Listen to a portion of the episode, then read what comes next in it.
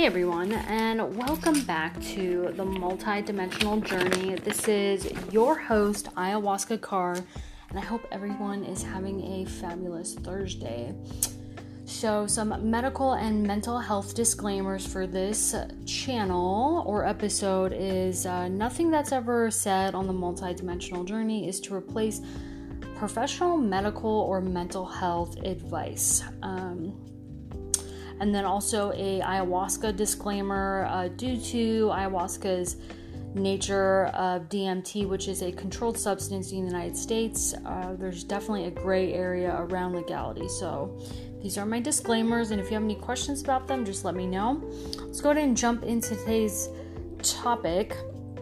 So we'll be going over what to do with suicidal thoughts and also when what to do when those thoughts turn into plans, intentions and beyond just mere contemplation.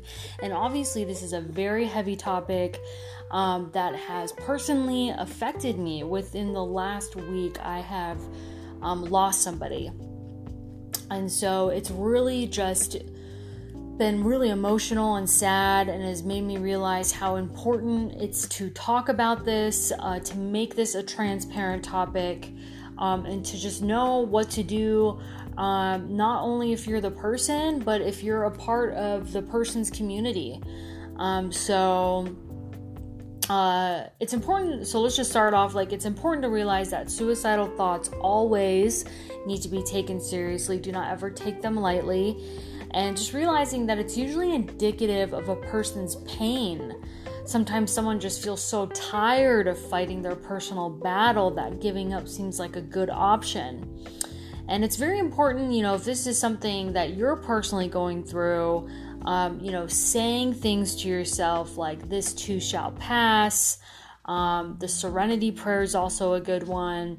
Um, if you're a person who you're having reoccurring or chronic suicidal thoughts, it's important to take immediate action to do something about this. Sometimes suicidal thoughts can come from trauma, past trauma, recent traumas, situations, internal or external triggers, and more often than not, all of these are happening at once, and which is, you know, contributing to the person feeling hopeless and not wanting to be here. So we'll go over some resources, and then as we get deeper into this, kind of uh, some action planning. So, um, you know, so we'll it is good to be resourceful. So one of them is the National Suicide Hotline. I would get out a pen and paper. Um, but the National Suicide Hotline is open 24 hours a day, and the staff's job there is literally to be on call for the person or persons or community that needs this type of support. Um, because let's face it it's hard to be here sometimes right? So it's important that we we have discussions about this and we have as much harm reduction as possible. Um, so the number is 1-800-273-8255 1-800-273-8255 um, so that's always available. Um, my second one my second kind of resources is that um, a community that you can talk to um, getting plugged into a 12 step program that's like addiction focused, uh, process addiction of focus, you, you know, like eating disorders, exercise, gambling, emotion focused, relationship focused. Believe it or not, there's all sorts of 12 step specific programs out there. And so, why this is important in terms of suicide is that oftentimes suicide wants to you know, the person who's suicidal feels really isolated. So, knowing that you can go somewhere and expose your deepest truths and knowing that there will be support there is really important. Um, and so, just keep in mind there's all types of formats for these types of meetings, including Facebook, phone, face to face. So, there's online options as well as face to face. Identifying, let's go to the next one. So, identifying friends uh, identifying safe friends who you can express these thoughts to, and, and you know they're going to be non judgmental and will be supportive in the next steps. Um, very important. Um, again, with the online support groups, um, Facebook groups that fit your particular needs, whether it's, you know, CPTSD, PTSD, trauma, uh, borderline personality, um, you know, just mental health diagnoses that often what's accompanying it is passive suicidality. Um, it's really important just to know like it's okay and um, you need a place to express these things. You know, this is just when it's just thoughts, just thoughts.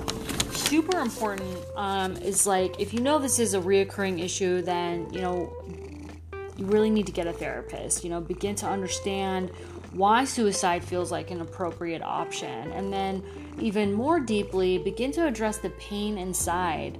Um, suicidal thoughts are often a sign of unaddressed pain, you know, and so finding someone who's uh, trained in and some, you know, trauma, childhood trauma, um, eye movement desensitization and reprocessing therapy, EMDR, or somatic experiencing therapy, um, cognitive behavioral therapy. You know, find, do therapist shopping. Don't just you know go to an appointment and if it doesn't go well, kind of throw your hands up. Feel empowered as a person who is shopping for a therapist and do not feel bad about that. You know, it's really important that you feel safe with the human you're about to expose all your truths to. So just keep this in mind. Um, so, attending face to face therapeutic groups like dialectical behavioral therapy, trauma focused group, trauma focused groups, um, and these are important because you know oftentimes like um, having some coping skills in dialectical behavioral therapy definitely addresses um, chronic suicide, suicidal ideation, um, and of course, just picking whatever group fits for you. Like if you relate to more of a shamanic view of mental illness, or you know, if you are more, if you um, relate more to like the ascension symptoms or like the empath symptoms, like you know find whatever works for you but it's really important that you you do find something that works for you. Um, create oh wait oops alternative healing. So um, other things that might help are like essential oils spirituality of course yoga mind body therapies that we already kind of addressed. Um, some things that i'm not saying are like reiki massage you know alternative healing is kind of like you gotta try things out and see what works for you um, and then in terms um, of like creating a safety plan, like create your personal safety plan and make others involved aware of it. So you definitely want, you know, um, wherever you're at in the world, you want to know the community wide crisis line. You want to know, you want to have the national suicide hotline on there. You want to have a few friends that you can identify that you know ahead of time you feel safe with telling these things. Um, you want to, you know, always know that 911 is an option. So, I mean, just wherever you're at, whatever your emergency line is, if, you know, and that's especially when, so we'll kind of cross over into a different, um, you know, topic, which is when suicidal thoughts become plan, intentions, um, and, you know, they're beyond mere contemplation. And so this is when you know you've crossed that internal threshold. And if you're somebody who's listening to somebody, you know, and in your gut you feel like they've crossed an internal threshold, like, you know, they wouldn't be afraid to do it, it's really important to tell someone immediately, especially a professional. Um, speak to someone immediately, call the crisis line, admit yourself to an ER. Any ER will take you. You know, it's a it's all about eliminating barriers. We don't need these specific things. You just need to get in front of somebody else and stay safe. Um, call your community wide crisis line, call 911, call a friend to help you get somewhere. Um, remove all safety issues from the home, um, whether it's pills or guns or knives. Everything needs to be out, you know, especially if you know you're person at risk and this these objects or you know mechanisms have been a part of your plan in the past. Super super important. Um, and so it's this you know this is all good and done you know as far as making a plan. And then just realizing like if you're a person who's supporting somebody who has like chronic suicidal thoughts i think i think it's super important to just help that person take action it's and I think that's that's super key. And I, I know I'm being kind of like, you know, breathing down people's throats. Um, but when you've gone through something like this, it's like it becomes personal and it's like most people are left with thinking they could have done more. You know, so um I think it's never to be taken lightly and um yeah, take action, know your resources, um, show that's today's podcast and i know you know it's definitely heavy but it's meant to empower us you know to have a dialogue. If we sense something is going on with somebody ask you know ask how are you doing? and don't be afraid to have those conversations.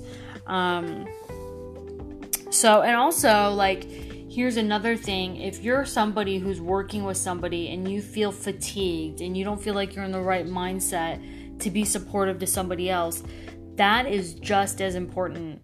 So, you as the supporter, it's like giving someone CPR. Eventually, you will get tired, and so you need to have a net of people to help you. Um, so, hope you guys enjoyed this podcast. I will see you guys on the other side, and remember why you came here.